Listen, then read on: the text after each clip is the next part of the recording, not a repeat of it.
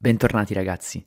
Solo dopo due giornate la tentazione infatti di rimandare questa top and flop alla settimana prossima era forte, tanta. Anzi avevo voluto cambiare il, il format, non fare più settimanale ma bensì a scadenza diciamo di 10 giornate in 10 giornate, forse anche con qualche ospite nel mezzo.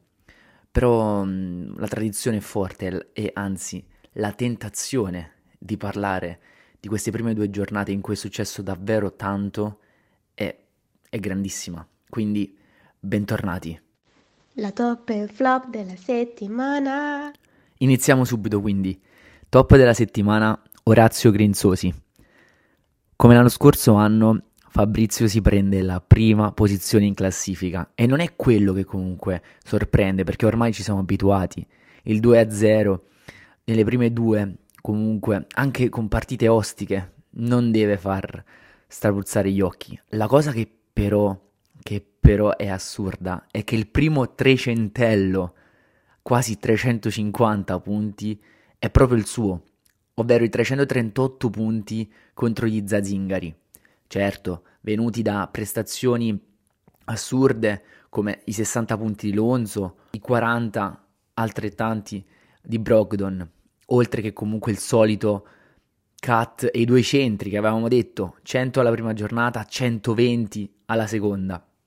Beh, Lorenzo Grizzosi non deve essere comunque la squadra che ci fa saltare sopra dalla sedia, perché comunque sappiamo quanto il coach sa scegliere minuziosamente i suoi interpreti e anche quando cambia qualcosa sembra sempre andare tutto per il meglio. Fortuna non lo sappiamo, però comunque il top, il primo top di questa stagione è di nuovo dell'Orazio Grinzosi. Continuando, il flop della settimana purtroppo se lo aggiudica Dark Angels Craft, partito come lui stesso anche definito subito dopo l'asta, l'unico che mi spaventa un po' è Robert con gli Zazingari, beh, questo 0-2 dopo le prime due partite non lo mette sulla carreggiata giusta. Dark Angels ha affrontato rispettivamente i Grulli e successivamente è andato contro i Milwaukee Cax. E soprattutto nella seconda partita c'è stato un ultimo disperato tentativo da parte dello stesso Dark Angels Craft di vincerla alla fine, quando comunque il capitano dei Cax aveva totalmente floppato con i miseri 45 punti del King. Però non c'è stato niente da fare. Anche questa volta la strada è in salita. Lo scorso anno ha dimostrato comunque di saper reggere gli urti e di, e di riuscire a scalare sempre sempre la classifica, anche nei momenti comunque di più di difficoltà. Quindi sicuramente è partito con lento pede, però, però la strada è lunga, ci sono altre 62 partite e ragazzi sono solo le prime due, quindi un bilancio un po' ancora troppo troppo prematuro. Menzione di disonore questa volta va ai Grulli. La menzione di disonore va ai Grulli perché non per, per il record ovviamente una vinta o una persa, ma per i 186 punti contro Arcore e Bunga Bunga. È stata una partita strana, sicuramente. Il capitano Giannis ha floppato, non segnando neanche 30 punti, e quindi ci sta, ci può stare ci può stare.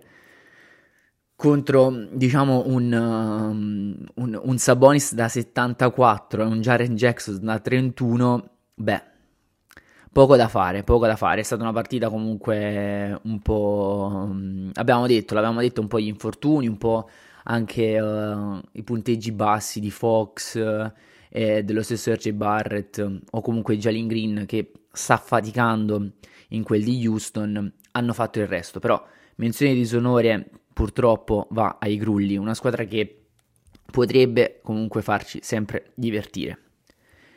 E infine, come ovviamente di consueto, il Game of the Week. Game of the Week avevamo già detto quello tra i Milwaukee Cax e Dark Angels Craft. Perché? Perché è una partita che è finita 246 a 236 per appunto i Cax che conquistano la prima vittoria in campionato. Quindi bene, bene per i Cax un po' male, un po' malino, però non c'è niente da preoccuparsi per i Dark Angels Craft.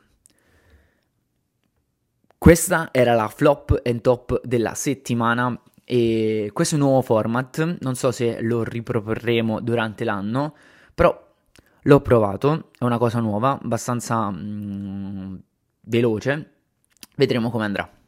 Bella a tutti ragazzi, buona domenica e che vinca sempre Orazio Grenzosi.